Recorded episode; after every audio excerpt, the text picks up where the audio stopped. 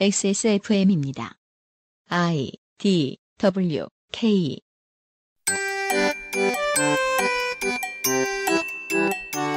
시사 아저씨 북미 정상회담 성공을 전제로 원고를 쓰다가 혹시 좌절하신 건 아닌지 모르겠습니다. 아닙니다. 저는 그, 그 시점, 망한 다음에 쓰는 것이지. 예, 어, 시사 이야기를 양산하려면 게으르고 볼 일입니다. 그렇죠. 네. 100년 된 고종 황제의 인산일, 3일 만세 운동이래. 그것은 알기 싫답니다.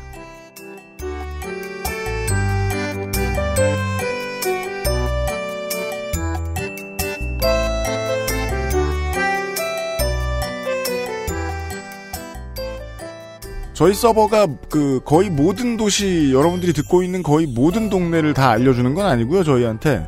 다운로드를 많이 받는 도시 쉬운 개 정도만 보여주거든요. 어, 보통은 죄다 한국인데요. 늘 많은 수를 기록하는 해외 도시가 둘 정도 있습니다. 얼바인 LA하고 하노이입니다. 지난주에는 LA에서 있었던 일 얘기를 해드렸고 오늘은 하노이에서 있었던 일에 대한 얘기입니다. XSFM의 시사교양 프로그램 그것은 알기 싫다. 307회 금요일 순서를 시작합니다. XSFM의 유승균 챙의 프로듀서입니다. 윤세민 에디터가 네 눈이 아직 빨간 채로 앉아 있고요. 네, 안녕하십니까. 윤세민입니다. 네. 그리고 또 하나는 도쿄겠네요. 아 네. 네. 뭐 다른 몇몇 도시들이 있는데 네. 도쿄, 뉴욕, 애틀랜타, 시카고 그리고 뭐 호주 어, 예, 호주, 호주도 많은 계시죠. 있습니다. 네. 에, 다 반갑습니다. 어, 오늘은 저희들이 금요일 여러분들이 지금 바로 다운받으셨다면 그날 아침에 녹음하고 있습니다. 네. 이렇게 부지런할 일이 별로 없습니다. 그렇죠. 네, 새벽별 보면서 나왔다라고 거짓말을 좀 보태서 말할 수 있겠습니다. 실제로 어, 시사 아저씨와 저는 새벽별 보면서 갑자기 새벽 2시에 그 북한이 에, 어, 우리를 깨우는 바람에 네. 예 그거 들여다보고 앉았느라 그냥 한밤이 날아갔습니다. 방금 편집된 따끈따끈한 걸로 올렸습니다. 예 광고 듣고 시작하죠. 이탈리아에서 온 케이크 라 파스티체리아 지친 당신에게 평산네이처 야왕데이 야왕나이트 경기도 김치의 진수 콕 집어 콕 김치 액세스몰 블랙박스 섹션에서 도와주고 있는 그것은 알기 싫다 잠시 후에 시작하겠습니다. XSFM입니다. 건강기능식품 광고입니다. 야왕 데이 에? 뭐요? 야왕 나이트 효소 반응 공정 ECS 공모 에? 그게 무슨... 야왕 데이 야왕 나이트! 평산 네이처? 콕 집어 콕. 믿어도 되는 김치를 찾을 땐 콕 집어 콕. 햇서 빙진 김치 재료부터 공정 유통까지 안심. 직접 구매한 재료로 만드니까요 그러니까 김치가 생각날 땐 콕 집어 콕 자, 출발할까? 근데 엄마, 우리 차에도 블랙박스 있어? 지금 엑세스몰에서 다양한 블랙박스를 만나보세요.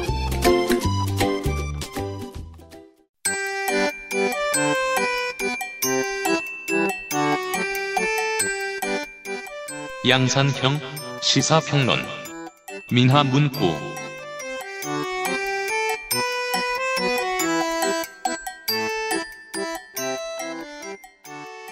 뉴스를 워낙 많이 들으셨습니다. 물론 뭐 우리가 그 훌리건 모드가 돼서 그 국대 축구 졌을 때하고는 기분이 좀 다릅니다. 네. 오늘 한 판에 뭐 모든 게 다 끝난 것처럼 생각하고 있는 사람은 아무도 없긴 합니다.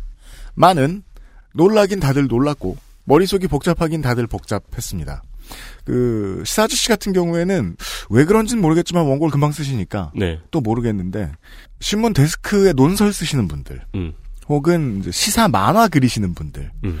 어, 뉴스 채널에 그 편집된 영상 같은 거 만드시는 에디터 분들 네. 이런 분들은 다 망했습니다. 아, 그쵸. 네. 아니, 실제 하노이 내에서도 뭐 이것저것 지금 시설 준비해놨던 거 이랬던 게 다 취소되고. 네. 네, 오찬도 취소됐으니까. 그렇습니다. 난리가 났었죠. 네. 화요일 수요일에 알려졌던 모든 일정이 지금 다 바뀔지도 모릅니다. 저희들이 녹음하고 있는 뒤에도 김정은 위원장의 일정이 다 바뀔 것 같기도 하고요. 예, 예, 예. 저는 제일 신기했던 게 그거였어요. 음. 보통 협상 다 끝내놓고 와서 사인만 하는 거 아니었나요? 저희도 그런 줄 알았습니다. 그쵸. 김민아 아저씨가 뭘 알겠습니까만 어, 어떻게 된 건지 좀 들어봅시다. 네, 제가 모르죠, 그거 뭐. 네. 알아요. 모르는 네. 걸. 근데 하노이 선언이 딱 나오는 줄 알았는데 하노이 폭망. 그렇습니다. 어떻게- 그 기분이 왠지 왠지 안 좋더라고요. 여기저기 돌아다니고 있다가 속보가 온걸 봤는데 네. 네, 뭐가 오찬을 안 할 것 같다 이렇게 와가지고 아 이 나가리다. 그죠. 네, 뭐씨 이거 나가리 됐다. 그 배가 안 고파서 저러는 것은 아니다. 나가리가 나고 트럼프 대통령께서 이리저리 설명을 하시고 요까지 보고 이제 그 하노이 뉴스들을 종합해 갖고 아마 그 아까 말씀하신 신문사 사설이니 이런 거를 쭉 썼을 거예요. 요까지는 이제 그럴 수 있어요. 새벽 2시에 기자회견을 하잖아요. 북한 사람들이. 북한 사람들. 그들은 분명히 북한 사람들이죠.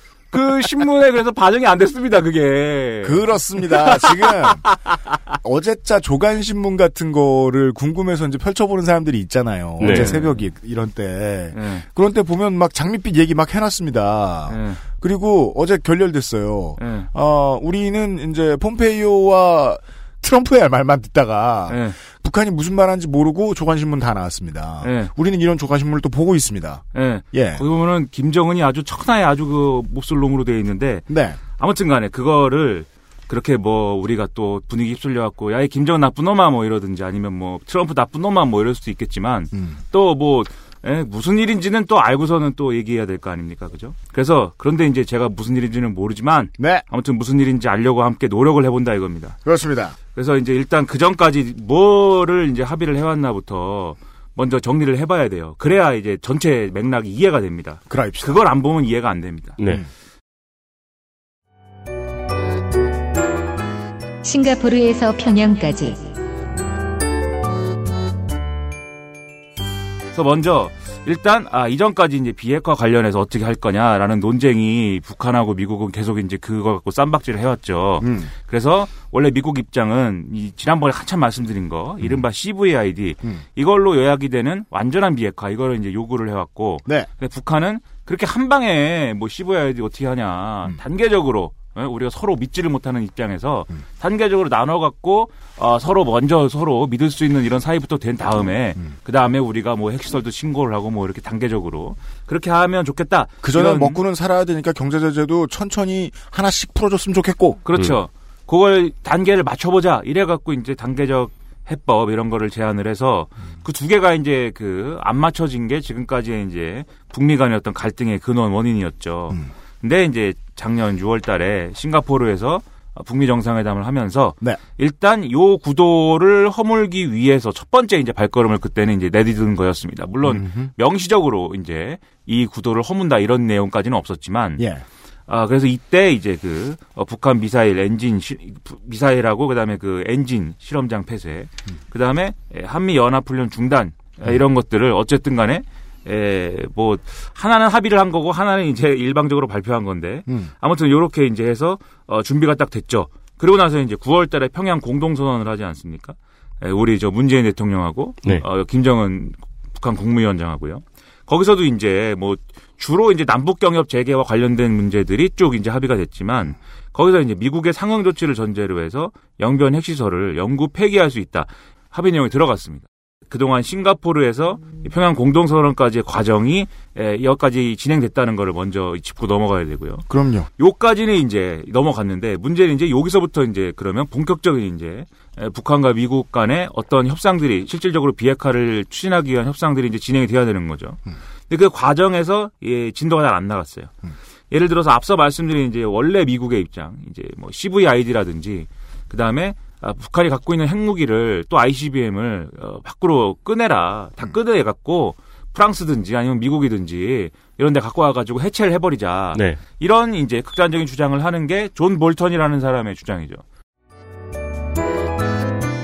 볼턴, 폼페이오, 비건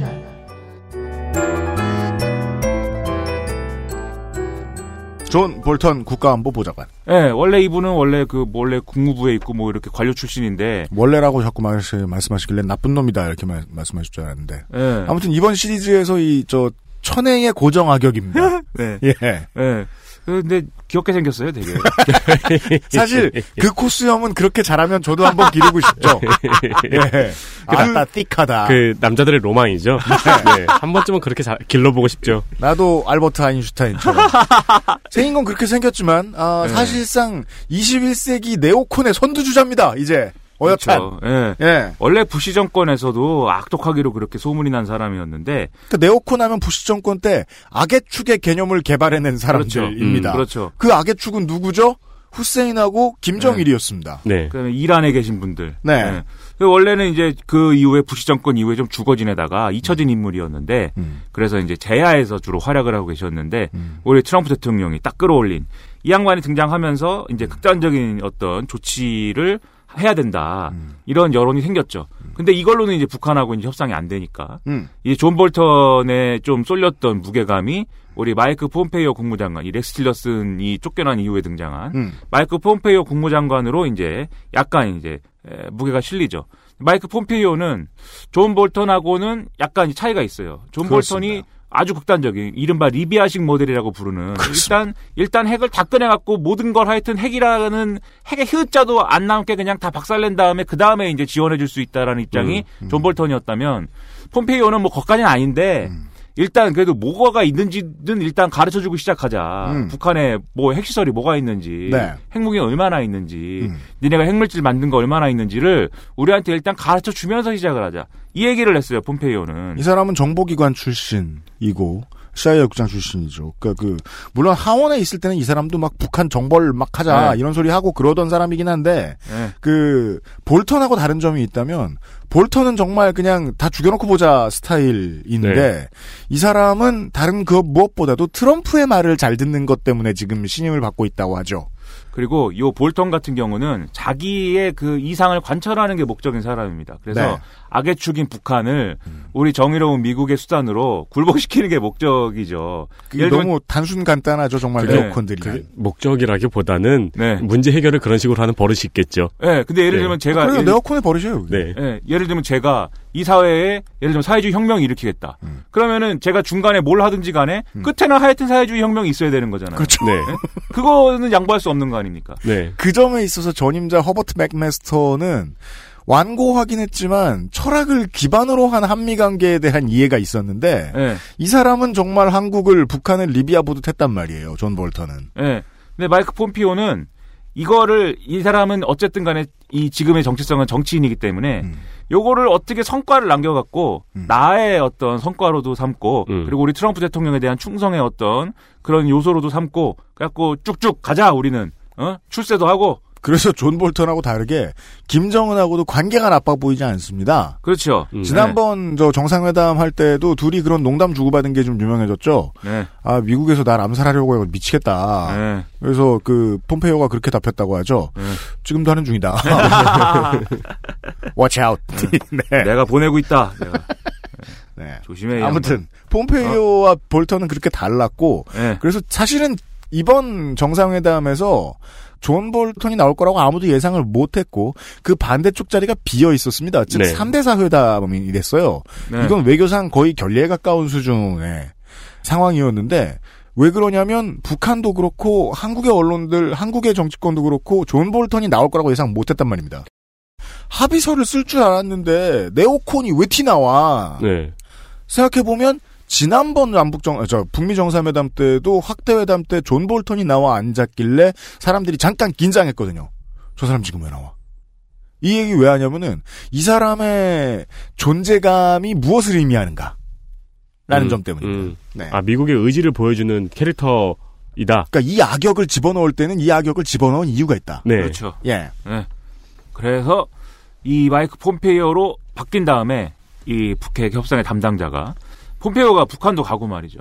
노력을 했습니다. 네. 하지만 북한은 이 폼페이오 수준의 어떤 요구는 요구도 받아들이지 않았어요.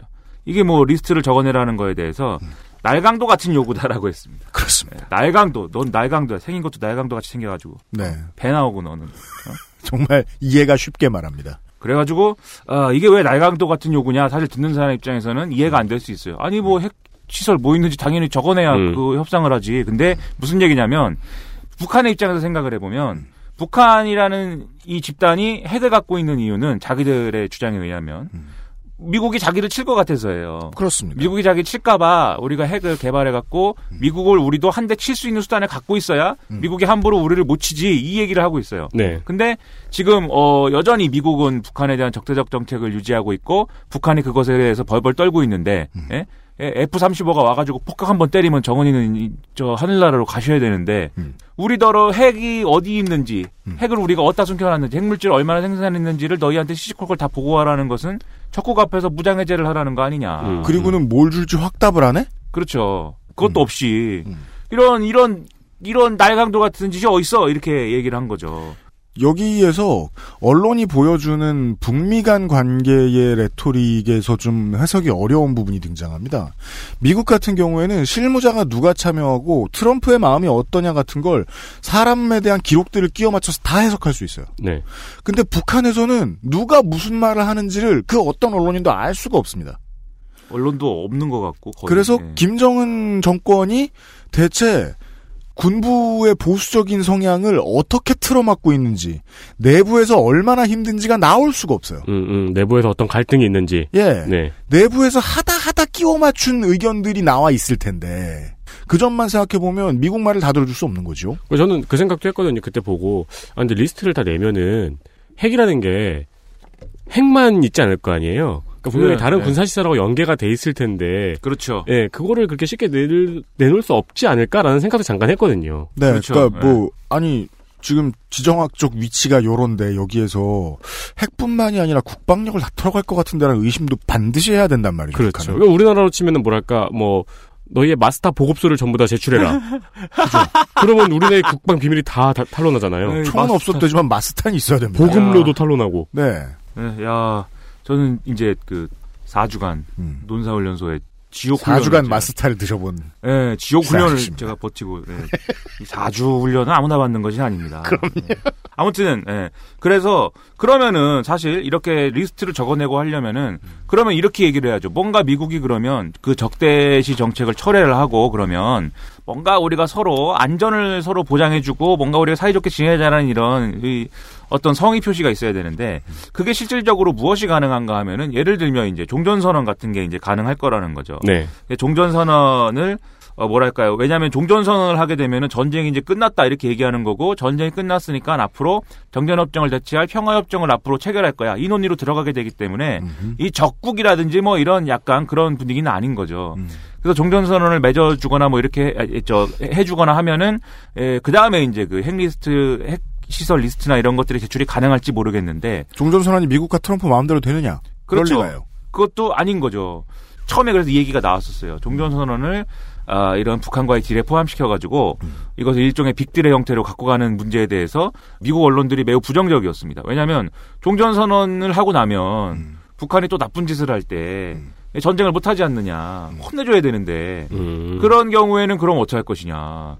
그래서 함부로 해줄 수가 없는 것이다. 종전선언을 해줄 수 있을 만큼의 충분한 어떤 에, 북한이 대가를 치러야 종전선언을 해줄 수 있는 건데 이것도 트럼프가 또 너무 그 어, 성과에 목말라 갖고 양보하려고 하는 거 아니냐 이런 주장들이 계속 나왔었어요. 음. 성과에 목말라서 류의 메시지들이 지난 요 몇 주 사이에 미국 민주당의 실세들 네. 선에서 나오기 시작했습니다. 네. 예. 또 종전선언이라고 할 때는 북한, 미국 둘만 할 수가 없는 거죠. 일단 남한이 껴야 될 것이고. 남한이 예. 중재자 역할을 하고요. 예. 실제 사인했던 중국 종전선언의 값을 쳐주는데 가장 중요한 역할을 할 것은 일본. 왜냐하면 일본과의 무역 교섭을 통해서 트럼프가 얻어내고 싶은 게 너무 많기 때문에. 음. 예. 현대차가 더 무섭습니까? 도요타가 더 무섭습니까? 저는 차가 없어가지고. 차가 안 무서워요, 저분은. 네, 저는 뭐 예, 횡단보도 안전한 지하철 안에 계시거든. 예, 네. 횡단보도는 안전하지만은 않지만. 아무튼 네. 그 그래갖고 어떻게 했느냐? 음. 계속 종전선언이라는 게 뭐 그렇게 대단한 건 아닙니다. 이걸 이제 계속했습니다. 음. 한국도 한국 정부도 그렇고 미국 트럼프 행정부도 그렇고 종전선언이라는 게 그냥 말입니다, 말. 예, 정치적으로 이렇게 우리, 우리 기분 좋자고 하는 거지. 예, 좋은 게 좋은 거로 하는 거지 그게 네. 뭐 그렇게 대단한 거는 아니, 또 우리가 아니에요. 전쟁을 하겠어요. 그러니까 네. 아베 정권이 그래서 거짓말 하고 있다고! 아이, 나쁜 놈들! 이 종전선언이 천 원짜리 아니고 이거 백 원짜리 백 원짜리 이거 별 것도 아닌 거 뭐 그냥 백 원 주면 되잖아 백 원 없나 뭐 이렇게 하는 건데 그러면 나경원 원내대표도 또, 이 나쁜 놈들 거짓말하고 예. 있네. 그렇죠. 퍼주려고. 퍼주기다. 예. 종전선언 퍼주기. 음. 그래갖고 요거를 이렇게 가격을 종전선언의 가격을 좀 낮추고 그 다음에 실무 수준에서 협상을 좀 이어갈 수 있는 이면 교섭이라든지 네. 뭐이 반민 반관 일정 어 트랙 대화라든지 이런 걸 통해서 계속 뭔가 우리가 어떻게 하면 합의를 해볼 수 있을까를 계속 좀 맞춰봤어요 양쪽이 그것도 이제 명확한 성과는 안 나는 이런 상황이었지만 아, 우리 스티브 비건 씨라고 있습니다 스티브 네. 비건이라는 사람이 채식을 하진 않으시는 걸로 알고 있어요. 예 자꾸 닭 한 마리 같은 거 먹는데 닭을 이렇게 좋아해 아, 닭 한 마리 먹고 싶네요. 예, 그 자꾸 한국에 와갖고 협상하러 와갖고 닭 한 마리를 먹어가지고 닭 한 마리 먹으니까 조선일보가 야 비건이 닭 한 마리 먹었다고 기사 쓰더라. 예. 그 기사거리인가 그것이? 네. 아, 근데 닭만 그거는, 먹는 비건도 있다. 그거는, 그거는 궁금하죠. 칼국수를 먹었는지 죽을 먹었는지. 아 정작 그건 없었던 걸로. 아무튼. 예 스티브 비건 특보는 미국의 계산보다도 미국 경제지들이나 이 언론의 계산들은 이렇게 얘기를 하죠. 굳이 이제 볼턴 같은 사람은 앞에 안, 내우, 안 내세우고 스티브 비건을 앞에 내세우는 이유는 이 사람은 기업을 대변합니다.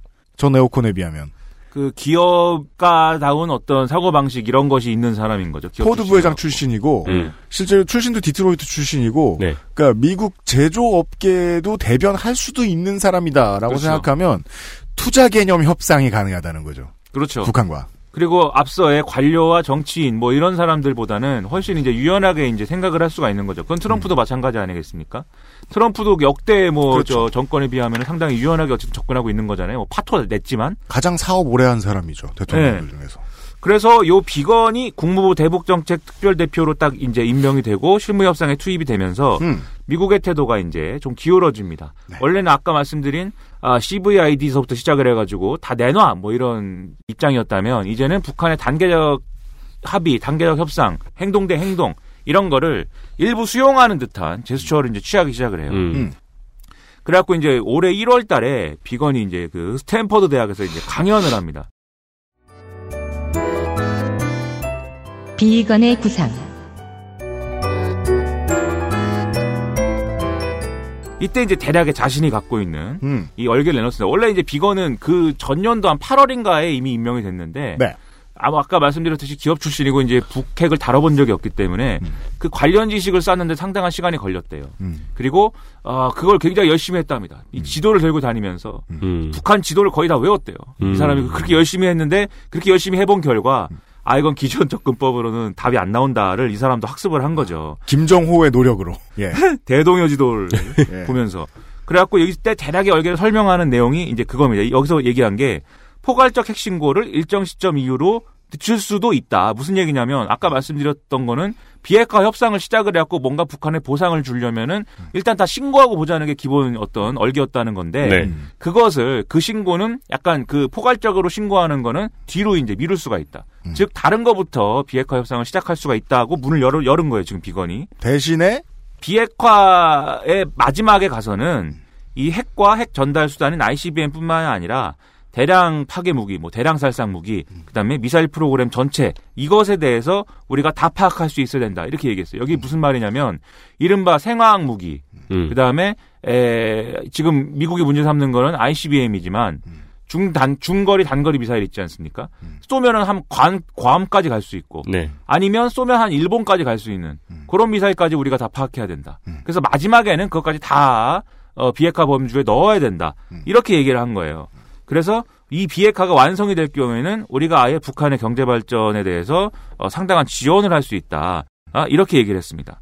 그러면서 또 한마디 덧붙인 게 김정은 위원장이 지난해 10월 달에 이제 평양에서 폼페이오 장관을 만났을 때 플루토늄하고 우라늄 농축 시설을 해체하고 파괴하기로 약속을 했고 그 다음에 미국의 상응 조치가 있을 경우에는 여기다 이제 플러스 알파를 할 수도 있다 이렇게 약속을 했다 이렇게 얘기를 했어요. 이 말만 놓고 보면은 영변 얘기하는 거예요, 영변. 맞습니다. 영변에 플루토늄 시설하고 우라늄 농축 시설이 둘 다 있는데 그거를 이제 파괴하겠다고 얘기를 폼페이오 장관한테 한 것이다. 네. 김정은 위원장이. 그리고 만약에 미국이 상응 조치를 주면은 이 영변 플러스 알파에 뭔가를 할 것이다라고 얘기를 해준 거다. 이 점을 뭐, 이제 뭐, 확인을 한 거예요. 예, 종전 선언이 될지 뭘지 모르겠지만 그래서 여기서 이제 종합을 하면 플루토늄과 우라늄 농축 시설의 해체 및 파괴와 상응 미국의 상응 조치를 맞바꾸는 거 이걸 이제 비핵화 전체 과정이 입구로 하고 네. 그다음에 대량 살상 무기 및 미사일 전체를 대상으로 한 완전한 비핵화와 경제 지원을 출구로 하는 요런 로드맵을 단계적으로 어, 접근하는 거 이거를 이제 전반적인 얼개로 내놓은 거죠 이 스탠퍼드 강연에서 음. 아, 비건이 이런 태도를 취한 것은 결국 기존의 어떤 협상 구도 속에서는 북한의 입장으로 좀 기울어진 것이기 때문에 에, 민주당들이 들고 일어났고요. 네. 그 다음에 존 볼턴 같은 공화당 매파들이 또 불만을 제기하는 이런 구도가 형성했습니다. 자, 이게 재미 있습니다. 예. 그, 미국 내 이제 정치권 상황을 말씀을 해 주셨는데, 공화당의 매파, 좀 더 강경, 강경 우파. 네. 네. 그리고 민주당 내 중도파. 소위 힐러리와 친구들. 그렇죠. 그러니까 사실상 민주당에서 그 정치 후원금을 제일 많이 받는 사람들, 기업들로부터. 이들과 이제 fake, new, fake news들, 네. 메이저 언론들. 이들의 의견이 같다는 거예요. 경제인 위주의 트럼프식 우파들과 이건 뭐 중도 우파 그 선을 이게 가릴 수가 없습니다. 3D 어딘가에 위치해 있어가지고. 네. 그러니까 트럼프식 그 장사하면 되는 우파들하고 그리고 민주당 내 좌파 버니 샌더스 같은 음. 네. 이 사람들이 또 의견이 같아져요. 네, 버니 샌더스 좋대요 이게. 버니 샌더스가 며칠 전에 그래서 그 트럼프에게 큰 영감을 준 것 같아요. 제가 끝머리쯤에 다시 말할 건데, 어 버니 샌더스가 이걸 좋아해? 지지에 거의 사실상 지지 발언 같은 발언을 했죠. 이번 북미. 정상회담에 대해서. 예, 민주당도 공화당도 이걸 마음에 안 들어하는 사람들이 있다. 그들은 누구? 주로 메이저. 음. 메이저는 북한에 조금만 유리하게 해주려고 그럼 싫어했다. 네. 그리고 이제 공화당들하고 볼턴들은 이 비건이 다 말아먹고 있다. 음. 이 얘기를 여기저기 하고 다녀갖고 막 보도도 나오고 그랬어요. 네. 근데 여기서 이제 이 다음 이제 얘기를 이해하기 위해서 아 요 지금까지의 얘기를 이해하기 위해서도 사실 플루토늄하고 우라늄이라는 게 그게 왜 중요한가를 한번 또 다시 한번 또 짚어볼 필요가 있습니다. 플루토늄과 우라늄, 모른다 모른다 말만 많이 했지 그동안 어느 정도 아는 얘기들을 주로 했는데 이거 네. 가장 모르는 얘기다 이거. 어 이거 핵물질이라는 게 이제 에, 지금 이제 핵무기를 만들려면은 무슨 뭐 원료가 있어야 될 거 아닙니까? 아, 무에서 유를 창조할 수는 없는 거니까. 네. 그럴 때 동원되는 게 플루토늄을 동원할 수도 있고 우라늄을 동원할 수도 있어요. 근데 플루토늄이라는 거는 뭐 이게 뭐 뭔지 잘 모르지만 예, 원자력 발전소에 보면은 원자력 발전소라는 게 핵 연료봉을 집어넣어 가지고 네. 그핵 연료봉을 연료봉이 예, 천천히 핵 분열을 하면서 열이 발생하고 그 열로 뭐 이거 터빈을 돌려갖고 전기를 생산하는 거 아닙니까? 그 연료봉이 이제 그 연료 이름이 연료봉이기 때문에 핵 분열이 이제 끝나면 마지막 단계에 가서 어, 끝난다기보다는 핵 분열이 좀 그 뭐야 천천히 돼가지고 계속 핵 분열이 가속화되는 게 아니라 천천히 돼갖고 마지막에 가면 이제 저 핵 발전을 돌릴 수 없을 정도까지 가면은 다 쓰면. 예 연료봉을 빼가지고 어디다 두어요. 네. 예, 그게 이제 폐연료봉입니다. 네. 근데 그 폐연료봉을 어떤 특별한 기술을 통해서 재처리하면은 거기서 플루토늄이 추출이 돼요. 이게 이제 문과들의 설명 방식이죠. 네. 어떤 특별한 기술. 예. 그, 그 특별한 기술을 뭐 설명을 할 수가 없으니까. 네. something special. 네. 그, 그, 그게 아니요. 굉장히 얘기가 복잡해져요. 우라늄 235가 있고 뭐 238이 있는데. 거기서부터 얘기를 시작해야 되니까는 난 설명할 능력이 없죠. 네. 그 아무튼 간에 뭐 235, 아니 뭐, 뭐. 우린 핵발전소가 필요하다. 네, 그래서 여튼. 플루토늄을 추출하려면 핵발전소가 있어야 됩니다. 음. 핵발전소라는 거는 어디 뭐 크게 지어야 되고 그다음에 아까 말씀드렸듯이 재처리 시설 이런 거 같이 집어넣어야 되기 때문에 음. 굉장히 커져요 건물이. 네. 그럼 미국이 인공위성으로 이렇게 보면은 다 보이죠. 그죠. 숨길 수 없습니다. 예. 네. 그게 이제 영변에 있는 흑연 감속로예요. 그 플루토늄 재처리 시설이 음. 인- 붙어 있는 원전이 음. 이제 그거 그게 있는 거고. 음. 근데 우라늄이라고 할 때는 이 우라늄이라는 것은 폐연료봉에서 핵분열이 천천히 일어나면 그거 열이나 좀 나고 핵발전을 시키는 거지만 네. 핵분열을 빨리 시키면은 그게 이제 폭발을 하는 거거든요. 네. 빨리빨리 돼가지고. 근데 이 핵분열을 더 이 정도를 키우기 위해서는 우라늄의 어떤 그 어, 밀도가 농축이 돼야 됩니다.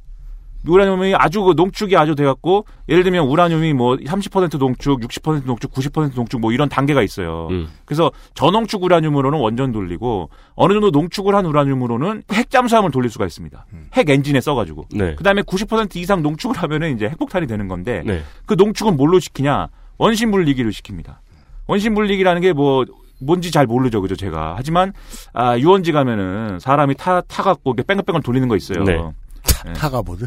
예, 그 사람을 태워갖고 그 DJ들이 쌍소리하는. 예, 뭐 이렇게 뺑글뺑글 돌리는 거. 그 이제 여러 가지가 돌리죠. 회전문마다 돌고 타가다도 돌고. 예. 아 주로 원심 분리하는군요. 네, 주로 원심 분리를 하죠. 테마파크에서. 네. 가장 원심이 분리되는 게 타가다이긴 한데. 예. 그 뺑글뺑글 돌리면은 그 이른바 원심력이라는 게 생겨가지고 우리가 밖으로 당겨지지 않습니까? 네. 근데 요 이제 각각의 이제 물질들의 밀도가 달라가지고 질량 차이에 따라서 분리되는 정도가 다른 거죠. 그게 네. 원심 분리기의 원리인 것 같은데 제가 이렇게 또 설명할 때 여러분은 반드시 제가 문과라는 사실을 인지를 해주시고 이과였다면 제가 이렇게 설명했으면 이과가 저를 혼냈겠죠. 여기 이과 있어요 혹시? 없습니다. 그러니까요 말이죠. 네 아무튼 설명하는 거죠. 제가 인생 뭐, 쉬워요 지금. 네, 막, 막 얘기하는 거지, 뭐. 누가 압니까, 이게 원심 그냥 뭐, 분리기. 그냥 뭐 원과 심이 분리되겠지. 원심 분리기는 그래서 이게 뭐 뺑글뺑글 돌리면 되는 거기 때문에 지하에다가 숨길 수가 있다. 네. 예, 그래서 아, 우라늄 농축 시설이라는 것은 미국이 잡아내기가 어렵다. 얘기가 이렇게 돼 있어요. 예, 그래서 대부분의 이제 전문가들이 아, 우라늄 농축 시설이라는 것은 북한 지하에다가 엄청나게 지금 숨겨놨을 것이다. 이렇게 추정을 하고 있어요. 보수 언론이 그리는 지도 같은 걸 보면은 북한의 지하는 이미 우라늄 농축 시설 월드가 되어 있습니다. 음. 북한 지하는 다 우라늄 농축 시설이에요. 네. 거기다 땅굴까지 파고. 예. 근데 그게 확인된 바는 없어요. 딱 하나 확인된 게 뭐냐면 영변에 네. 아까 말씀드린 흑연 감성로가 있는 그 동네에 원심 분리기가 있습니다. 우라늄 농축 시설이. 음. 그건 누가 확인했냐면 미국의 핵 전문가인 지크프리드 해커 박사가 2010년도에 어, 북한을 방문을 영변 그 핵 단지를 방문을 했는데 진짜 스탠퍼드대 교수님이죠. 진짜 네. 박사 같은 이름이죠. mad scientist 같죠. 네, 네. 지크프리드 해커 해킹할 것 같고 네.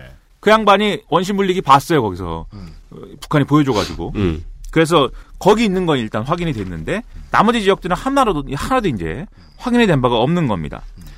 이 핵신고 리스트를 제출하라고 할 때 쟁점이 되는 것은 이 고농축 우라늄 시설, 우라늄 농축 시설이 어디 있느냐, 얼마나 있느냐, 예, 그것이 어떻게 운영되고 있느냐. 이런 걸 제출하는 것이기 때문에 쟁점이 되는 거예요. 그러면은 북한이 이 리스트를 제출했을 경우에 미국이 뭐라 그러냐면 어 우리 생각에는 니네 지하에 훨씬 더 많은 우라늄 농축 시설이 있을 것 같아. 100개 있을 것 같은데 니네가 제출한 건 10개밖에 안 된다. 90개는 어디 갔니? 그러고 북한은 10개밖에 없어 이 양반들아. 뭐 이러고. 그리고 싸우고 서로 거짓말한다 그러고 협상 깨지고 이렇게 되니까 사실 그 핵 리스트를 제출하는 것에 대해서 북한이 거부감을 갖는 거거든요. 그렇습니다. 과거에 실제로 그렇게 됐고. 그래서 이번에 뉴스에서 계속 나왔던 얘기가 그거잖아요. 미국이 알고 있는 거 얘기하니까 북한이 놀랬다고. 예. 네, 물론 뭐 저는 이번 협상 결렬의 본질적인 문제는 이건 아니라고 보긴 합니다만 음. 예. 왜 이렇게 됐는지는 알아야 되니까 네. 예. 얘기를 하는 거예요. 예. 네. 그리고 이제 보수 언론 같은 경우는 최근까지 계속 이제 거의 뭐 하루가 멀다고 얘기한 게 영변 고철설이 있습니다. 무슨 얘기냐면 영변 영변에 있는 핵시설을 어쨌든 간에 북한이 양보할 것 같은데 근데 영변에 있는 핵시설들은 이미 고철이기 때문에 아무것도 아니다. 예, 그거는 뭐 별것도 아니다. 그래서 북한이 양보하는 것도 아니다. 음. 다 이게 그 날로 먹으려고 하는 거다. 음. 이 얘기를 하려고 영변 고철설을 이제 얘기를 해요.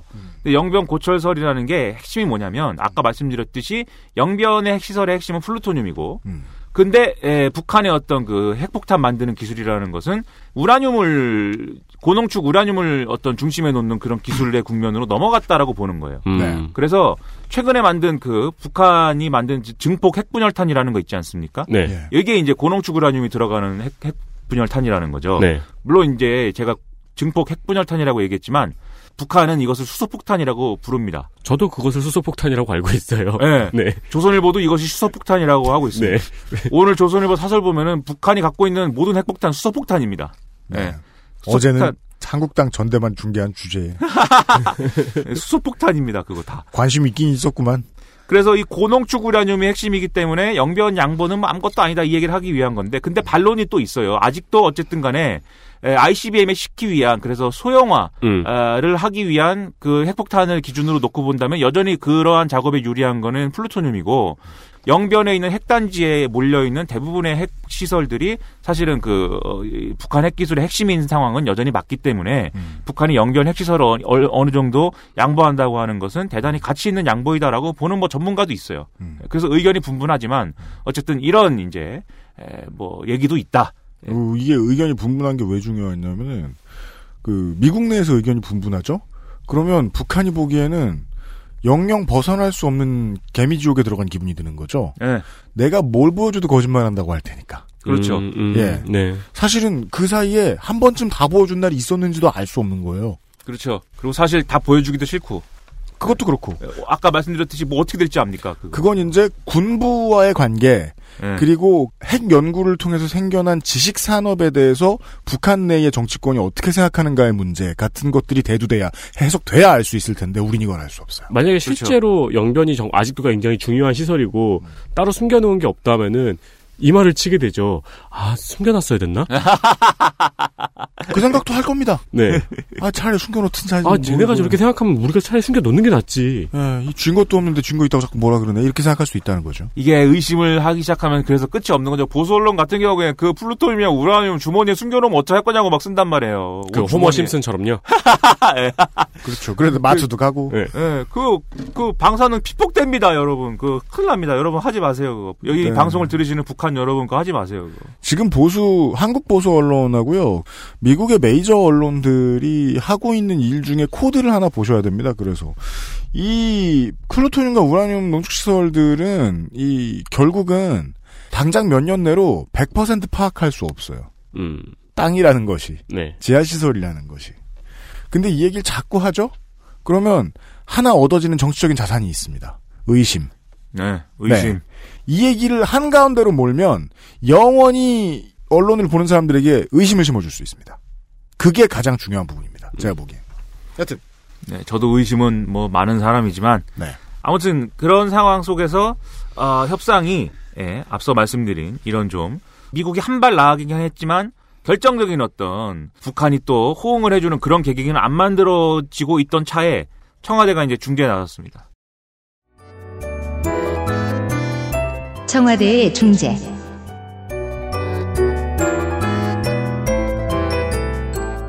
그렇습니다. 우리 이제 그 청와대가 중재에 나섰는데 어, 두 가지 정도를 지금 어 사실은 어 합의안을 합의안에 가까운 내용이 되도록 유도를 했죠. 첫 번째는 뭐냐면 결국은 미국은 제재 완화를 해줘야 되고 북한은 비핵화를 해줘야 되는 거 아닙니까? 어쨌든 간에 그게 뭐든 간에 근데 이제 미국은 북한을 못 믿어서 제재 완화를 못 해주고는 못 해주는 거고 어쨌든 간에 그리고 돌아가서 매파하고 민주당들한테 호구 잡혔다고 욕 먹을 거고. 예. 근데 그걸 다 종합해서 어쨌든 북한을 못 믿어서 제재 완화를 못 해주고 있는 상황인 것이고 네. 북한은 뭐가 어쨌든 간에 미국을 못 믿어서 비핵화를 못 하고 있는 상황인 것이고. 음. 그래서 그거를 그러면 이렇게 절충을 하자고 한 거예요. 우리가 남북 경협을 할 테니까 그래서 금강산 관광을 재개한다든지 개성공단을 다시 연다든지 이런 걸 통해서 북한이 어쨌든 간에 음. 에, 북한에 어쨌든 뭐 돈이 돌게 하든지 뭐가 됐든지 간에 경제 활동에 도움이 되는 그런 일들을 떠맡을 테니까 미국이 직접적으로 제재 완화를 해주지 않아도 요 금강산 관광 같은 것만 어떤 제재를 받지 않는 그런 대상으로 예외로 허용을 해주면 음. 그러면 그 제재 완화 요구를 이걸로 퉁칠 수 있는 거 아니겠니? 한번 생각해봐라. 이걸 하나를 얘기를 했어요. 제재 예외를 둘 수 있는 권한을 가진 건 미국이니까 너네들이 예외나 완화를 해주는 지점에 있어서 남북 경협이나 금강산 관광을 넣어줘. 예. 그러면 실제로 쟤네들 인프라 만들어주고 돈 쓰는 일은 우리가 힘든 건 할 테니까. 예. 예. 그러면 너네 동네 가서도 생색낼 수 있는 거 아니냐. 야, 한국이 다 하게 시키고 받아왔다고. 예, 돈은 다 한국이 쓰게 했어. 우리가 제재 완화를 실질적으로 시켜준 건 없어. 이렇게 얘기를 하라는 거죠. 네. 음. 우리는 부담 그렇게 가중 안 돼. 이렇게 얘기하라는 거고. 네. 두 번째는 어, 아까 말씀드린 이제 그 어, 북한에 대해서 어, 안전 보장, 체제 보장, 그다음에 신뢰 제고 이런 것들이 취해져야 되는데 그 취해지 취할 수 있는 어떤 핵심적인 수단 중 하나가 종전선언이라고 하지 않았습니까? 근데 그게 아- 그걸 못하는 조건들이 있다고 말씀드렸죠. 거기에 대해서 그러면 북한이 비핵화를 하기 위한 전제 조치로서 어, 그런 안전 보장이 필요하다고 하니 종전 선언을 하긴 하는데 그거 뭐저저 남한도 껴야 되고 뭐 중국도 껴야 되고 이러면 복잡해지니까 음. 그러면 둘이 하시오. 북한하고 미국이 둘만 해라. 그거 인정하겠다. 우리는 어차피 그 평양 공동선언이랑 그 전에 판문점 선언이랑 이런 걸 통해서 뭐 사실상의 북한하고의 어떤 불가침 협정도 맺었고 우리랑 북한은 클리어 됐다. 음. 네. 그걸 통해서 사실상의 이제 종전을 한 것이고 그다음에 중국도 뭐 다 이거 뭐 저 저 전쟁 이런 거는 사실 옛날 얘기 아니냐 미국하고도 수교하고 있고 우리도 우리도 대만 버리고 중국하고 손 잡았다 대만 사람들 뭐 아직도 그 얘기 하는데 음. 그러니까 북한 미국 문제만 남았으니까 당신들 둘이 해결하면 종전선언 문제는 끝낸 걸로 합시다. 예, 이두 개를 이제 아, 그요 방향으로 요런 절충안으로 합의하시죠. 요렇게 우리가 이제 중재를 선 거예요. 이 중재는 실수로 지금 한국 민주당이 어, 정권을 빠르게 잃는 상황이 나온다고 해도 이 화해 무드가 지속될 수 있도록 하려고 하는데 이 주안점이 맞춰져 있는 것처럼 보입니다. 네. 어떻게든 계속해서 화해 무드는 가져갈 수 있도록 만드는 겁니다. 네. 왜요? 우리가 미국이 편하도록 해줄 수밖에 없는 상황이 돼요. 이러면 네. 앞으로도 계속 네, 네. 그러면 정권이 바뀌어도 그렇게 크게 적대시하기가 힘든 거죠. 미국이 있으니까. 이론상 실험으로 오바마가 다시 돌아왔다고 치죠. 그래도 그렇게 느슨하게 굴진 못할 거라는 겁니다. 이 정도 펼쳐줬으니 북한 가야지 트럼프 아니라 다른 사람이어도. 음. 그리고 원래 북한하고 미국 둘만 저 종전선언을 하면 된다는 입장이 북한 입장이었어요 원래. 그러니까 사실은 우리는 사실 그 요 중재안을 내면서 사실 우리는 사실은 정치적 부담을 안게 된 거죠. 왜냐하면 종전선언을 이렇게 해도 된다라고 말한 다음날 보수 언론이 또 우리 조선일보 뭐라고 썼느냐 이게 나라냐라고 썼습니다. 네. 그렇습니다. 우린 나라가 아니냐? 왜 종전선언을 안 해도 되냐? 우리는 뭐 국권. 포기. 예. 그러니까 조선일보의 논리에 의하면 우리는 전시작 통권은 없어도 되지만 그런 건 포기하면 안 돼요. 예. 그래서 아무튼 요걸 이제 두고 그러면 이제 종전선언을 북미 간에만 한다고 해도 된다고 했을 때는 중국이 사실 또 말 꺼내기는 어렵죠. 남한이 안 한다는, 남한이 안 껴도 된다는데 중국이 우리도 껴주세요라고 하기는 어렵지 않습니까? 그래서 중국의 어떤 반발도 좀 누르고 대신에 요 주변국들은 이게 이, 이 이후에 이제 그 종전선언 이후에 평화 체제를 어떻게 구축할 것이냐의 문제에 들어가면 동아시아에 이제 리밸런싱이 이루어져야 되니까 네. 거기엔 참여하시오. 그래서 평화협정은 그렇죠. 다자구도로 해야 됩니다. 맞습니다. 요것까지 딱 방점을 찍었어요. 전체적으로 그 미국 안에서의 정치적인 부담을 조금 완화시켜 주려는 노력들이 보이네요. 그렇죠. 맞아요. 실제로 북한이 가지고 있었던 정치적인 부담 약간, 트럼프가 가지고 있었던 정치적인 부담 약간을 받아오는 게 주요 작업의 골자입니다. 네, 또 그렇죠. 지금 계속 흔들리고 있기도 하니까요. 예. 그래서 요게 나오면서 대략적으로 하노이에서 이루어질 어떤 협상의 얼개가 대략 잡혔습니다. 그래서 네. 요게 나오면서 그게 뭐냐면 협상의 얼개.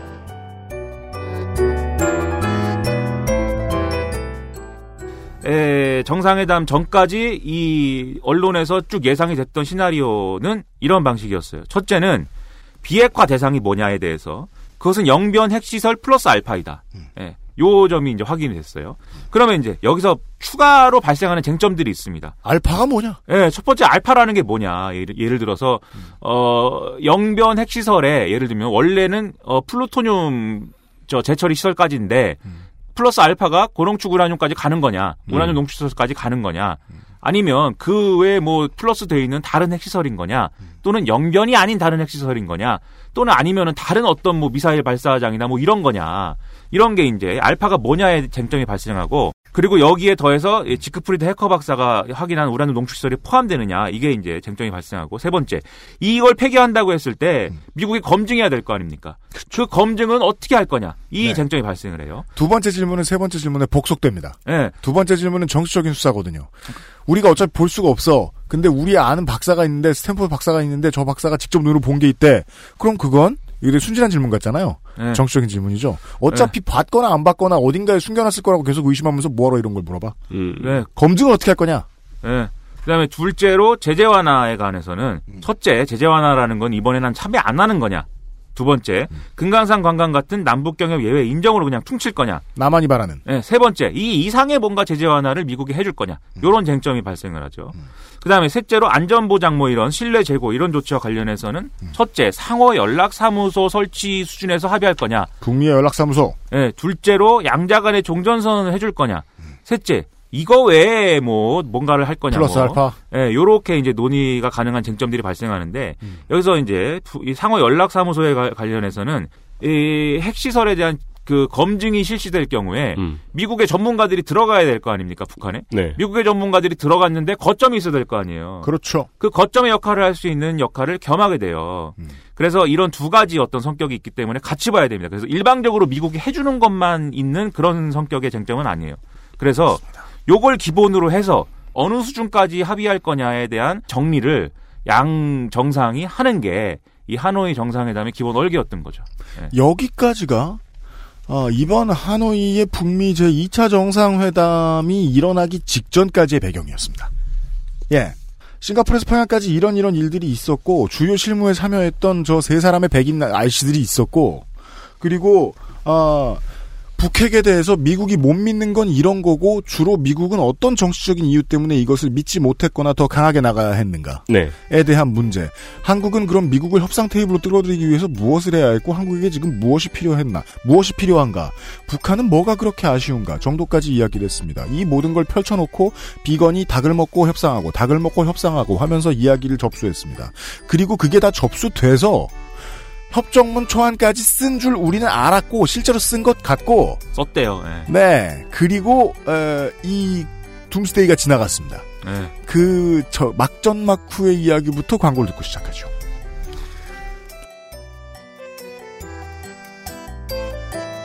XSFM입니다.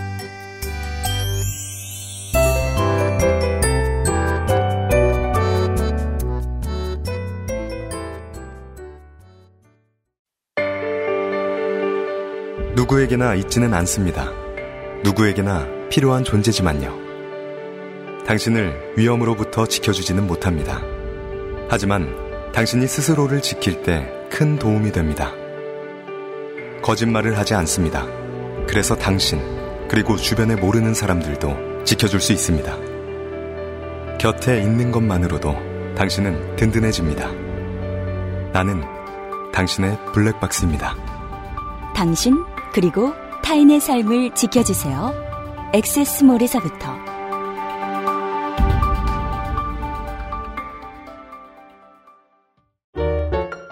국내 베이커리에서 경험해보지 못한 맛 이탈리아에서 온 케이크 라 파스티체리아 Maestro il pasticcere, la pasticceria. 콕 집어 콕. 좋은 원료를 쓴 김치를 만들 시간이 없을 땐 콕 집어 콕. 배추, 무, 고춧가루, 생강, 전부 국산. 다시마, 홍합, 표고버섯도 아낌없이 쓰죠. 그러니까 김치가 생각날 땐 콕 집어 콕.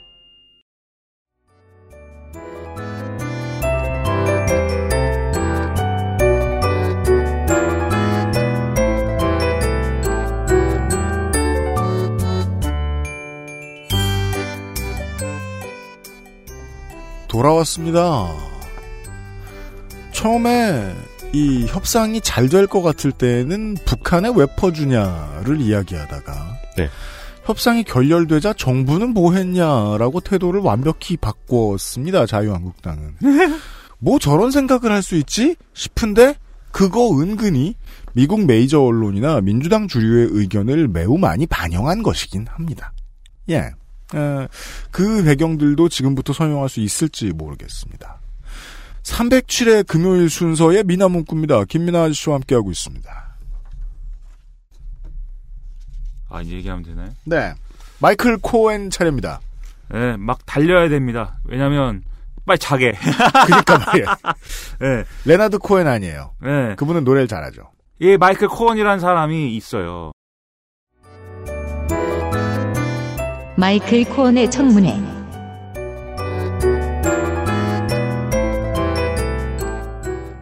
마이클 코언이라는 사람 때문에 사실 이게 엉클어졌다고 보는 시각들이 있어서 본격적인 이 협상 내용을 얘기하기 전에 요 사건을 하나는 짚고 넘어가야죠. 이게 누굴까? 예. 네, 이 사람이 이제 트럼프의 변호사입니다. 근데 이제 이 변호사로서 그동안 트럼프가 저지르는 많은 악행들에 대하여 뒷, 뒷수습, 예, 뒤처리, 그 다음에 뭐 돈을 뭐 매긴다든지 이런 해결사 노릇을 해오시던 분이에요.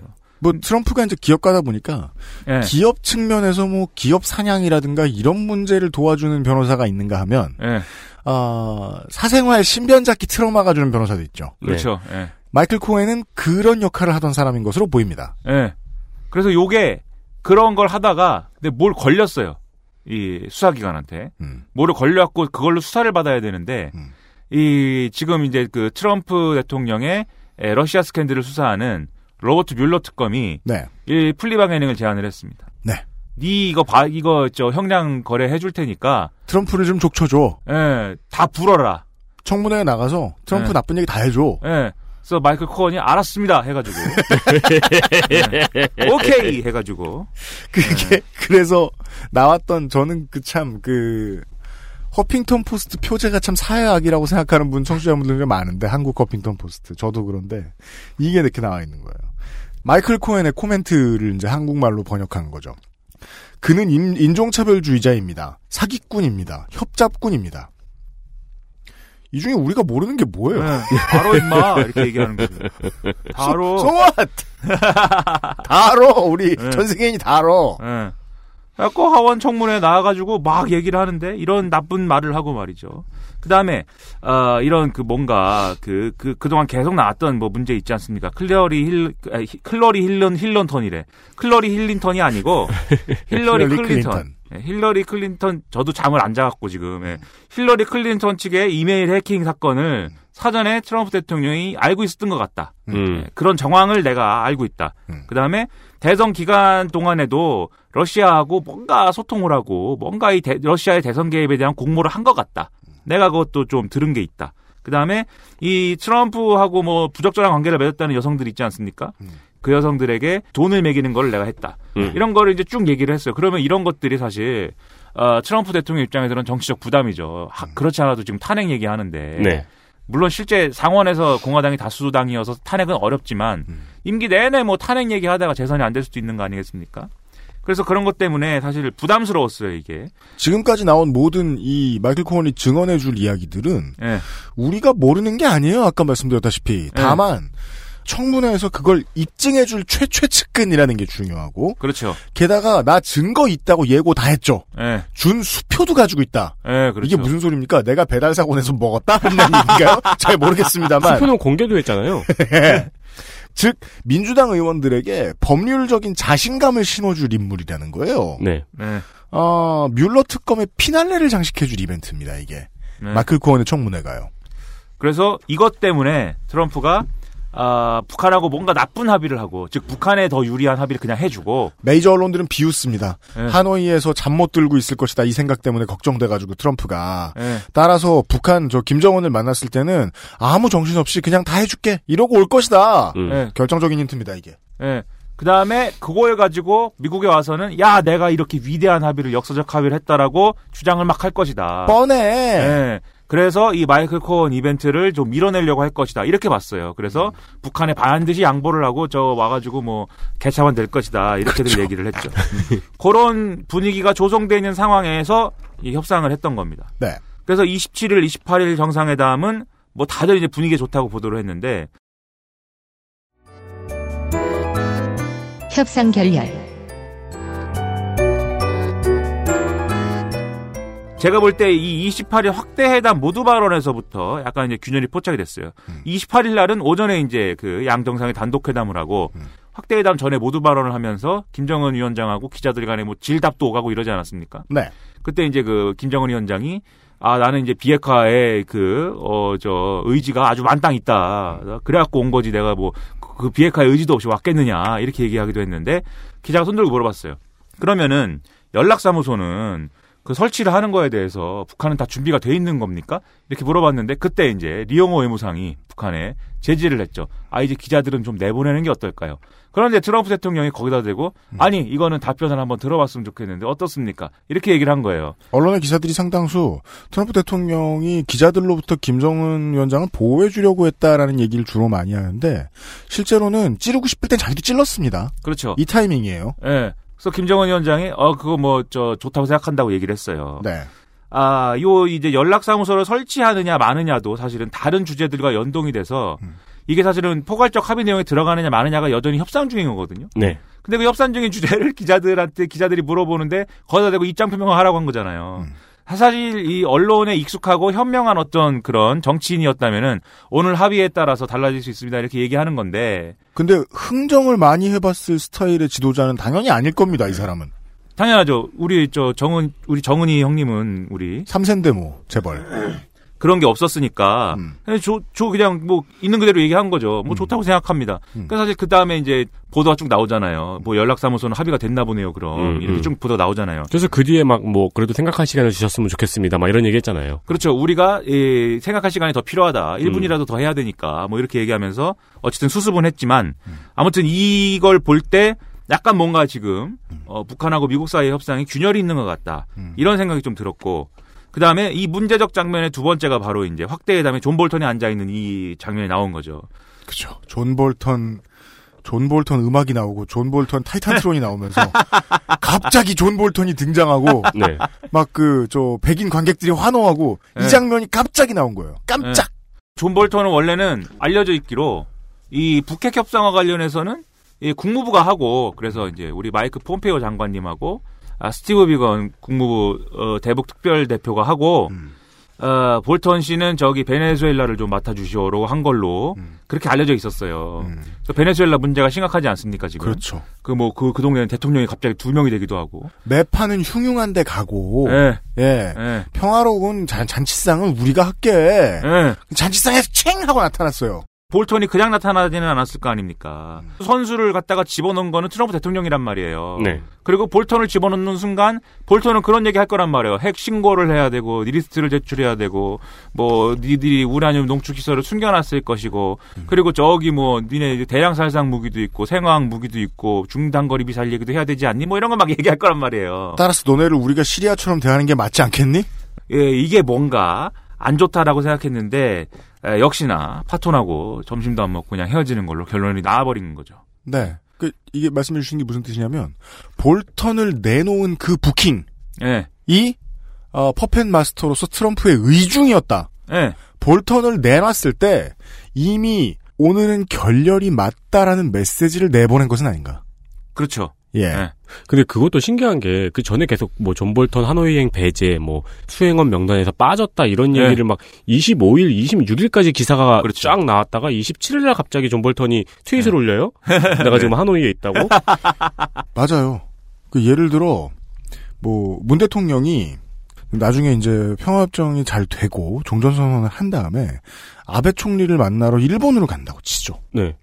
근데 최측근의 수행에다가 뭐 나경원 원내대표나 황교안, 황교안 대표를 붙여요. 네. 그리고 데리고 가요. 이건 무슨 뜻입니까? 다시 북한하고 전쟁하겠다 소리. 아니 이제 진짜 그러니까 어느 카드를 데리고 가느냐가 너무 중요하다니까. 그 연출을 진짜 WWE처럼 했다는 거죠, 제 말은. 그러니까 청취자 여러분 레슬링 보고 광명 찾으세요. 이건 순전히 부킹의 미학입니다. 네. 예. 숨기다가 갑자기 깜짝 쇼로. 예, 네. 어느 선수가 나오느냐가 결과를 얘기해줘요. 근데 저는 이제 그런 측면도 있을 거고 그다음에 좀 급하게 온 측면도 있을 거예요 볼턴이 제가 볼 때는. 음. 그러니까 이게 대략의 합의 안에 얼개가 있었기 때문에 그것 자체가 이렇게 노딜이 될 거였으면은 사실은 정상회담을 안 하는 게 맞죠. 일반적인 외교 어떤 프로토콜을 보면은 네. 안 하는 게 맞는데 굳이 데리고 와서 거기서 저 해가지고 그거를 노딜 낸다는 거는 제가 볼 때는 아 그 빅딜이냐 노딜이냐의 어떤 그 방침 변화가 애초에 기본적인 그 합의 얼개가 있음에도 불구하고 그 방침 변화가 저는 상당히 급하게 이제 진행된 게 아닌가 이런 생각을 좀 갖고 있습니다. 그건 음. 맞습니다. 예. 네. 그래서 그래 보입니다. 그런 맥락이 있는 게 아닌가 이런 생각을 갖고 있는데. 그리고 협상이 결렬되고 예. 협상이 결렬됐습니다라고 저는 이제 그 어제 편집을 하다 말고 뉴스를 보고 트럼프와 폼페이오가 마이크 앞에 섭니다. 예. 예, 이유를 밝혀요. 미국의 주장.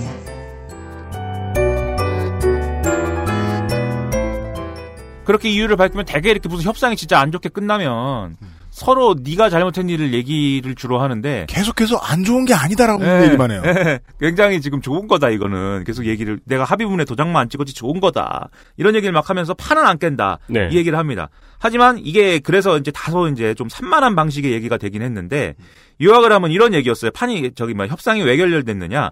첫째로 북한이 영변 핵시설 폐기를 대가로 제재의 전체를 완화해 달라라고 주장을 해서 그것을 받아들이지 않았고 제재를 다 이제 없, 없는 얘기로 해주려면은 북한이 다 비핵화를 완료해야 된다는 점을 우리가 주장했다.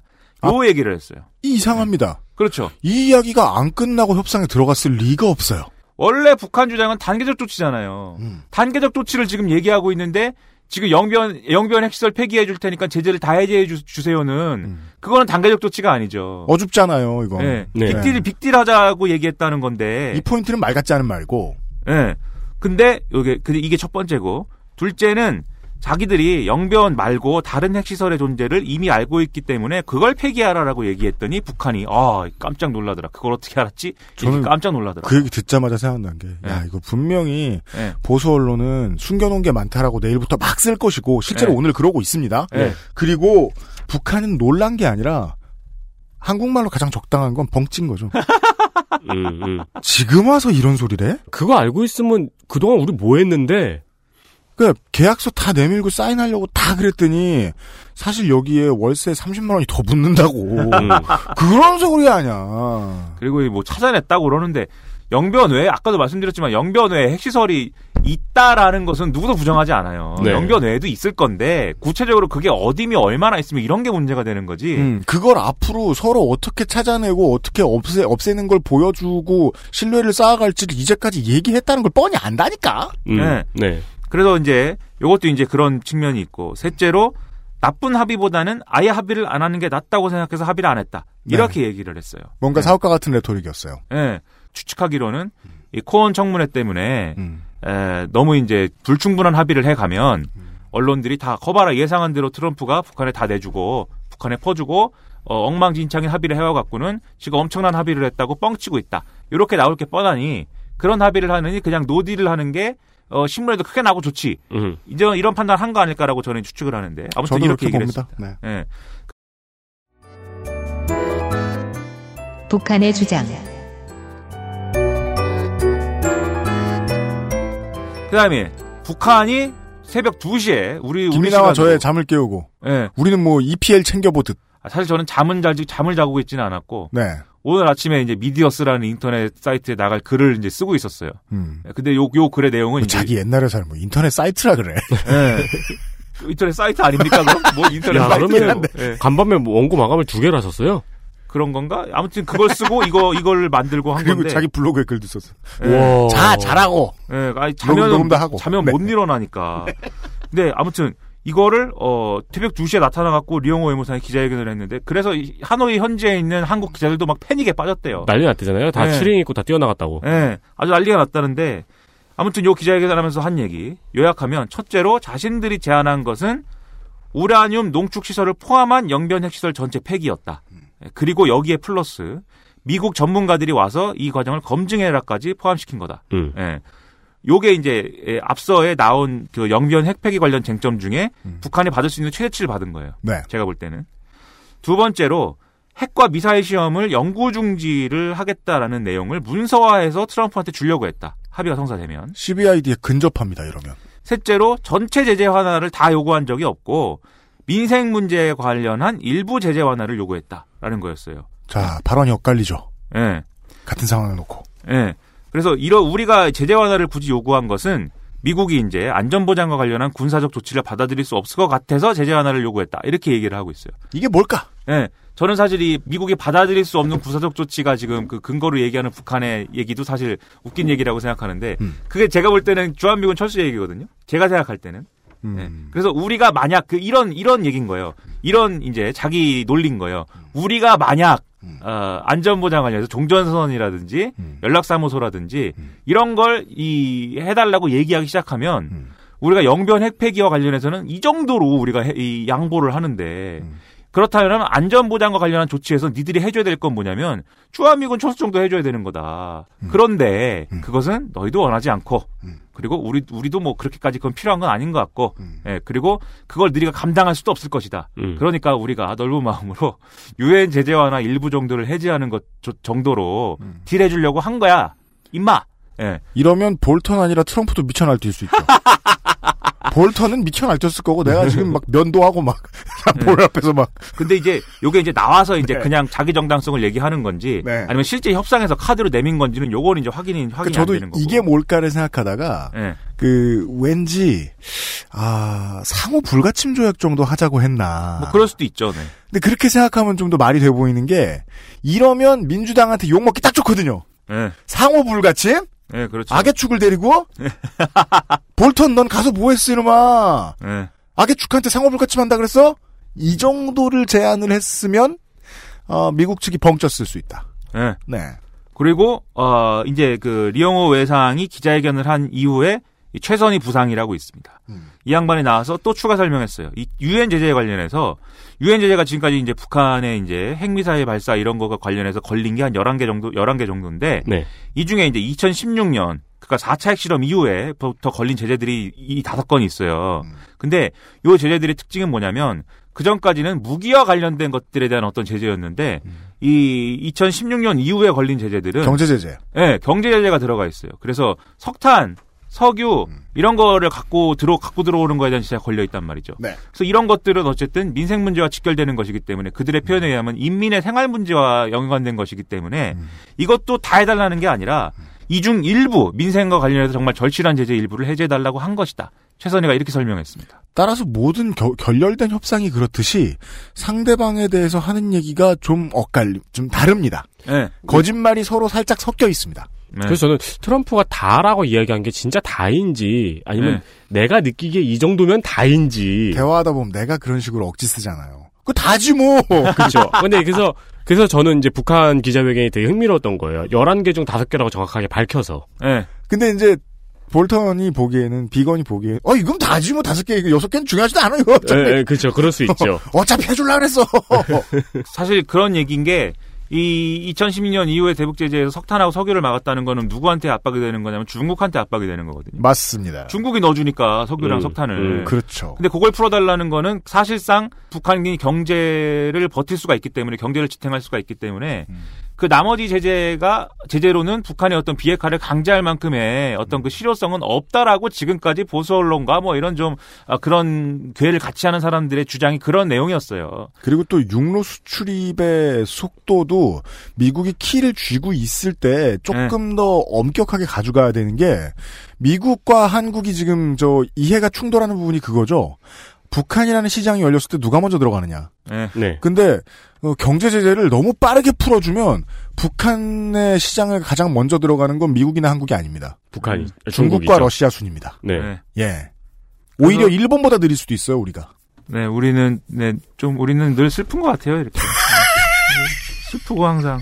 네. 아니 그러면 북한의 말이 맞죠. 민생 문제와 관련된 제재니까요. 네. 아무튼 미국과 북한의 주장은 이렇게 엇갈렸고요. 네. 네. 그래서 우리는 요두 개를 놓고 그러면 아, 종합적으로 이제 협상을 재구성을 해봐야 되는 거죠, 지금. 협상의 재구성. 그 저는 이 둘의 입장 자체가 아, 자기들이 이제 말하고 싶은 거를 이제 주로 강조해서 말한 것이고, 그런데 이게 뭐 100%뭐 거짓말에 섞여 있다거나 이렇지는 않은 것 같아요. 그 대략 두 개를 갖고 그래서 협상을 재구성해 볼 수가 있어요. 그래서 제 생각에는 아, 영변 핵폐기 관련해서 양보할 수 있는 건 최대치로 양보를 하되 대신에 유엔 제재 일부의 완화를 받으려고 했다. 요게 이제 요거는 이제 팩트인 것. 제 팩트인 것 같아요. 예.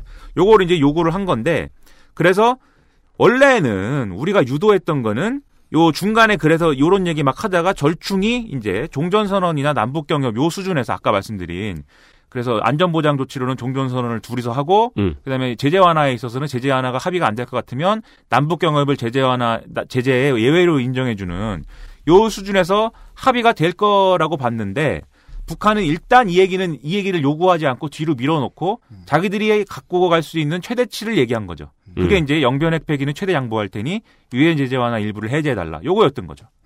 근데 여기에 대해서 그러면은 미국이 제 생각에는 미국이 이렇게 나올 거라고 예상했겠죠. 아 그러면 니네가 그렇게 얘기하는데 우리가 제재 하나를 해줄 수가 없으니까 지금 너네 남한에 문재인 대통령 제안이 있으니 요 수준으로 하자. 요렇게 아마 나올 것이다. 우리가 북한이 그렇게 최대치를 제시하면 그러면 북한 입장은 뭐냐면 아 그러면 제재 하나를 니네가 결국 안 해주는 것이고 남북 경협으로 퉁치는 것이기 때문에 영변은 그러면 우리가 100% 양보는 못하고 아, 조금 우리는 어, 양보를 덜 해야 되겠네요. 아마 협상 요렇게 풀어가려고 한 거 아닌가. 거기서부터는 냉각되죠. 예. 그렇게 되면 어떻게 되냐면 영변 핵시설이 100% 폐기가 안 되고 예, 일부 뭐 예를 들면 사찰을 거부한다든지 아니면 우라늄 농축 시설은 그냥 둔다든지 아니면 원래 플러스 알파에 들어갔어야 될 뭔가를 뺀다든지 이런 방식으로 아마 아 영변 일부를 지켰을 가능성이 있는 거죠. 근데 어 그런 식으로라도 사실은 합의가 됐으면 예, 아, 애초에 예, 협상의 얼개대로 합의가 됐으면 그것도 성과입니다. 그것도 나름대로 성과고 왜냐하면은 이, 이 하노이 정상회담으로 이 비핵화 협상이 끝나는 게 아니기 때문에 그걸 근거로 해서 추가 협상들을 쭉 해나가면 되는 거였는데 그렇지가 않은 거죠. 예.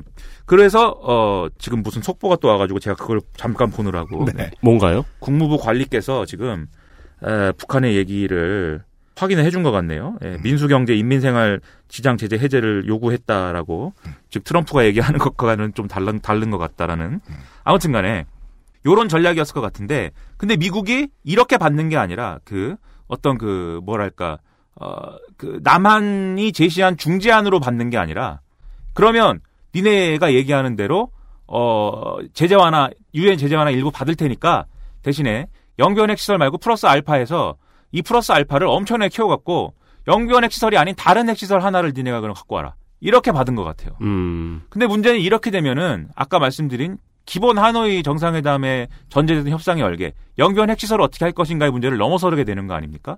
그리고 영변 핵시설이 에 어떻게 할 것이냐의 문제를 넘어선다는 거는 북한에 은닉돼 있을 수 있는 그런 우라늄 농, 고농축 우라늄 시설에 대한 어떤 종류의 신고를 하라는 얘기인 거잖아요. 하나를 갖고 오라는 게 그게 말이 하나지. 하나 뭐 그 중에 어떤 걸 갖고 와야 되는 것인지 그리고 그 하나를 갖고 오면 나머지는 그럼 몇 개가 남아 있는 건지 쟁점이 이렇게 신고부 신고와 관련된 걸로 넘어가지 않습니까? 까서 나오면 하나에 100원이라는 말은 어떤 말을 함의하고 있냐면 네. 너 하나만 있는 게 아니다라는 확신입니다. 그렇죠. 예. 네. 따라서 이 불신의 영역으로 넘어간다는 거예요, 협상이. 예. 그렇게 될 경우에는 이 스티브 비건이 등장하기 이전의 구도로 이제 협상의 구도가 이제 다시 퇴행하는 것이고 볼턴 맛으로 간다. 예.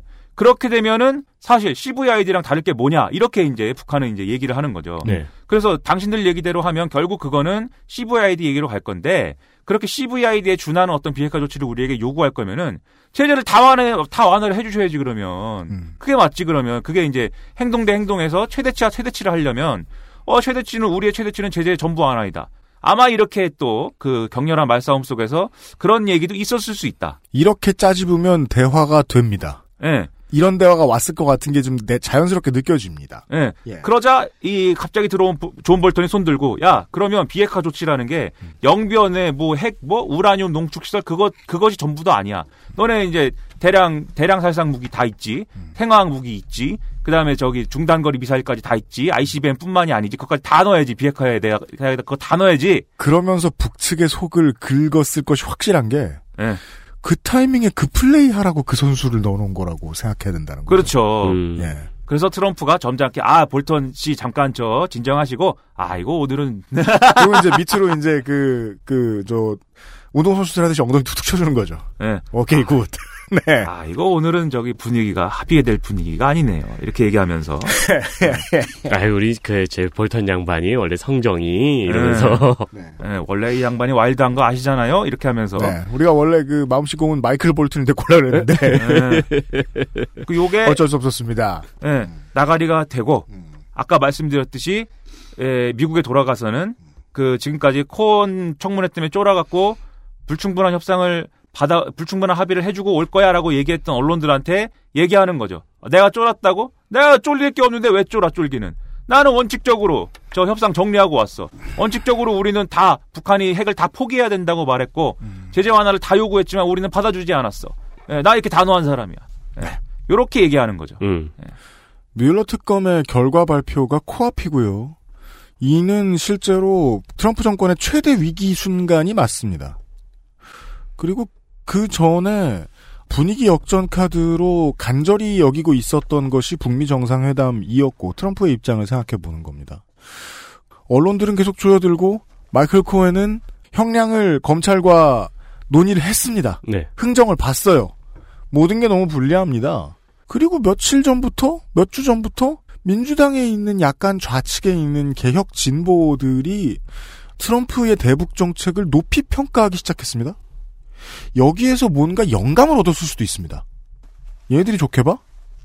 힐러리 클린턴을 위시한 주류 언론들하고 민주당 주류들은 그렇게 안 보는데? 이게 다 죽이려 그러는데? 음. 그래서 내가 성공하면 성공할수록 욕을 하려 그러는데? 북한에만 퍼주고 탄핵당한 대통령으로 만들려고 애를 쓰는데? 그럼 이번 텀은 드랍해야 되겠다. 라는 결론을 갑자기 냈을지 모르겠다. 음. 입니다. 네. 어, 이게 안 됐어. 그러면 민주당에 있는 중도 좌파들은 이게 됐으면 좋겠는데 안 됐네 정도의 태도를 가졌으면 좋겠다. 네. 트럼프가 봤을 때는. 네. 그리고 어, 민주당 주류가 어, 우리가 방해했나 하고 머쓱하길 바랄 겁니다. 트럼프는. 그 정도까지는 계산을 하지 않았을까라는 게 제 추측입니다. 예, 예, 네. 예. 여튼간에. 예. 음. 왜냐하면 될 걸 각오하고 지금 그 다음 시나리오를 준비했다는 게 좀 미국 언론을 보니까 티가 너무 나길래. 네. 예, 예, 예. 아, 미국은 그렇고요. 우리 어떻게 우리? 그럼 우린 어쩔?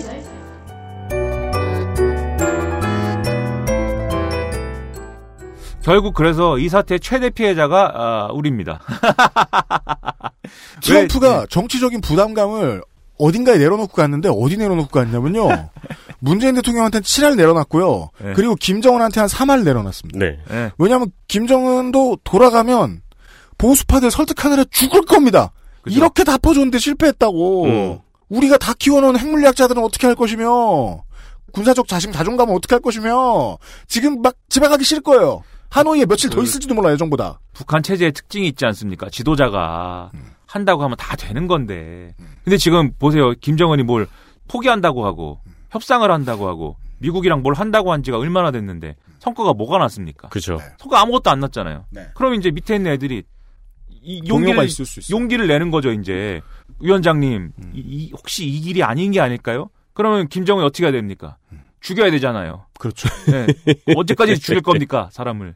그게 우리가 예측할 수 죽이지 마라! 알 수 있는 동토의 왕국에서 여기가 왜 김정은한테 그렇게 우호적인 곳은 아닌가. 꼭 네. 100% 우호적인 것만은 아닌가라는 걸 예측할 수 있는 건 그것뿐이죠. 정권을 잡자마자 숙청을 너무 열심히 했습니다. 음. 두려울 게 없으면 왜 그래요? 네. 예. 그렇죠. 지금 피곤할 거예요. 네. 하지만 더 피곤한 건 한국 정권입니다. 왜냐하면 사실 이것도 이제 뭐 어, 저희 추측이지만 북한에 사실 이런 사인을 줬을 거 아닙니까? 우리가 자 종전선 양자 종전선 얘기하고 남북 경협 이렇게 카드를 내놨다라고 할 때는 그거 내놓으면 미국이 받을 거야라는 확신이 예, 시그널을 준 거죠 사실 북한에. 왜냐하면은 북한 입장에서는 미국하고 그 어떤 어, 물밑대화나 이런 거 훨씬 더 잘할 수 있고 그 의중을 전달해 줄 수 있는 상대가 사실 우리잖아요. 네.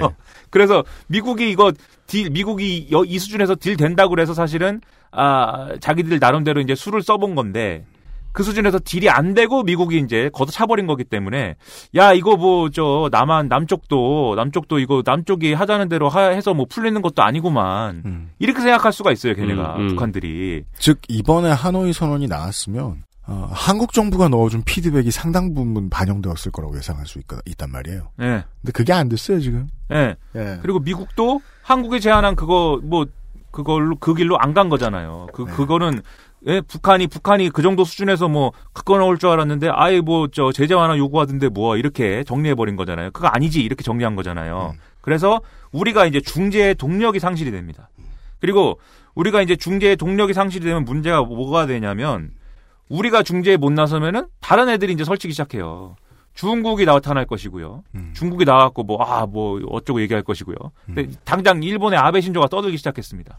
우리 일본의 아베 신조 총리께서 아 이거 트럼프 대통령의 이 단호한 결단 환영합니다. 이렇게 해야 됩니다. 그렇게 해야 되고요.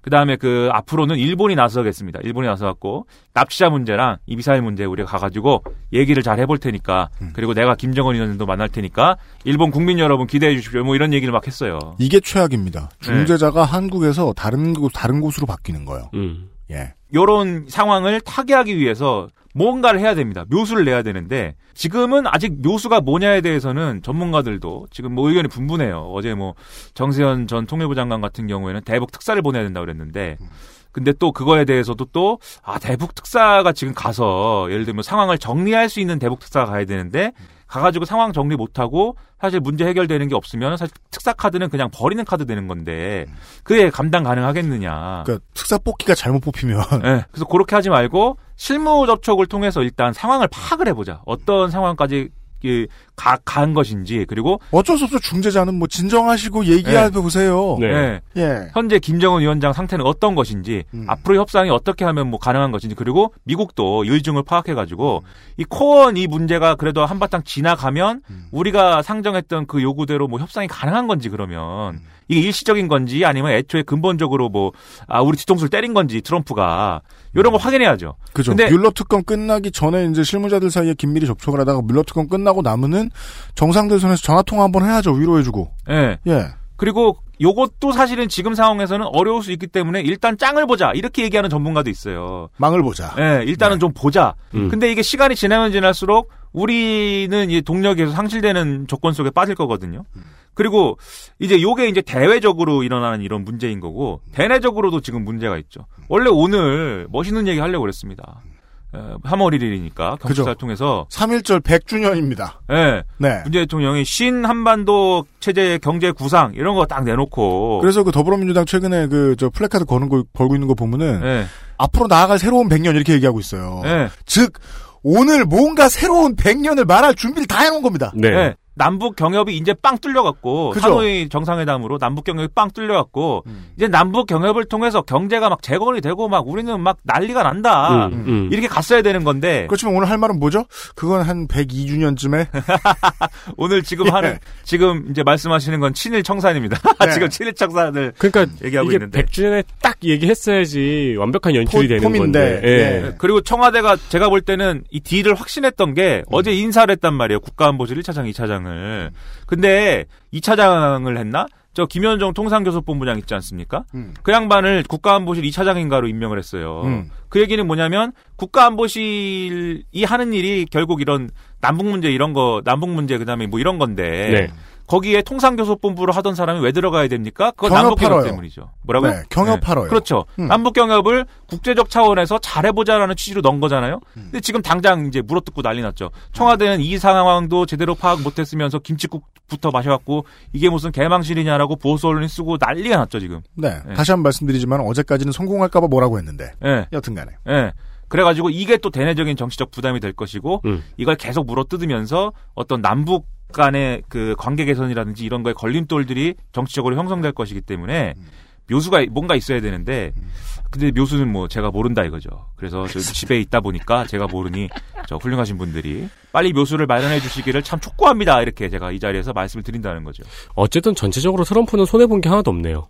뭐 당장 단기적으로 보면 그런 것 같습니다. 네. 트럼프는 손해 볼 상황에서 손해를 줄였거나 없앴습니다. 네. 네. 네. 확실히 트럼프는 괜찮은 장사를 했 는게 맞고요. 미국의 입장을 간단히만 아주 짧게도 정리할 수 있을 것 같네요. 이렇게 다 들어보니까. 트럼프는 뮬러 특검 전국을 뛰어넘는 카드로 2차 북미 정상회담을 쓰고 싶었는데 때가 닥쳐보니까 이 카드를 드랍하는 게 오히려 더 도움이 될 것 같아서 이것을 조금 미루고 난 다음에 재선을 위한 카드를 써볼까? 네. 정도를 고민하고 있을 가능성이 있습니다. 음. 타이밍 다시 고민하는 거죠. 네. 그러니까 트럼프 본인의 정권적 창출을 위해서 무엇이 도움이 되는가를 왜 얘기해드리냐. 우리는 그걸 계산을 엄청 잘해줘야 돼요. 그 누구보다도 더. 그렇죠. 아, 그렇고, 네. 이런 얘기였습니다. 아침에 수고하셨습니다, 김민아 씨. 네. XSFM입니다.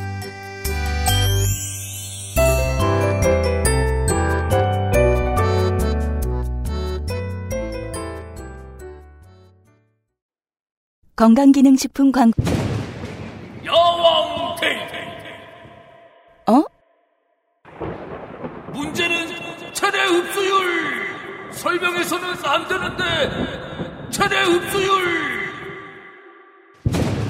여왕 나이트! 평산 네이처? 국내 베이커리에서 경험해보지 못한 맛 이탈리아에서 온 케이크 라 파스티체리아 Maestro pasticcere, la pasticceria. 콕 집어 콕 믿어도 되는 김치를 찾을 땐 콕 집어 콕 햇서 빙진 김치 재료부터 공정 유통까지 안심 직접 구매한 재료로 만드니까요 그러니까 김치가 생각날 땐 콕 집어 콕 네. 어, 세계의 관심을 끌었는데 파토가 난 이 정상회담. 네. 최근의 역사를 뒤져보면 레이캬비크 군축회담이 있습니다. 레이캬비크는 어, 온천이 많은 도시죠. 춥고요. 아, 회담 실패했어요. 이 회담이 왜 생겼냐? 소련에 의한 칼기 격추 사건이 생깁니다. 한국의 역사죠. 이때 레이건 정부는 핵전쟁의 공포를 느낍니다. 고르바초프의 입장은 흐루시초프처럼 국가 운영하면 자기도 그냥 어느 날 숙청되고 말 것이다. 네. 라는 공포에 사로잡혀 있었습니다. 그래서 개혁 개방을 주창하죠. 그 둘이 서로 인식이 이렇게 맞닿아서 만났지만 오랜만에 만나서 그런지 인식차는 너무 넓고 컸습니다. 이때 잘 안 됩니다. 근데 이제 그 개별 사안들을 이야기를 하다가 파토가 난 건데 그 레이캬비크 군축회담은요. 하지만 그때 당장 현실화하기 어려운 일들을 끼워 맞추지 못해서 서로 실망을 하느라 이렇게 만난 게 나머지 많은 부분들을 사실 합의하기 위한 만남이었다. 실제로 합의했다는 사실을 놓친 거죠. 음, 음. 심정적으로 꽤 많이 어, 접점들을 찾았다. 네. 그래서 이제 얻은 아이템은 의지 정도가 있달까요? 그래서 이듬해 다시 협상을 시작하고 결국 4년이 지난 91년에 아버지 조지 부시가 고르바초프하고 전략무기 감축 협상을 성공합니다. 어, 몇 년이 더 걸릴지는 뭐 저희가 네 김민아 씨가 늘 그렇듯 저도 당연히 모릅니다. 예, 그 큰 흐름은 이렇고요. 저도 진짜 고민이고 진짜 모르겠는 건 그겁니다. 이제 우리가 어떻게 해야 되나? 예, 세기의 회담 파토에 대한 오늘의 미나문구에 대한 미나문구의 평론을 마칩니다 여기서. 내일 이 시간에 문학인하고 다시 인사를 드리도록 하겠습니다. 네. 네. 에디터하고 유승균 PD 물러갑니다. 어, 문학인은 이미 녹음을 했었습니다. 네. 내일 오후 해 떨어지기 전에 뵙죠. 안녕히 계십시오. 안녕히 계십시오. XSFM입니다. I D W K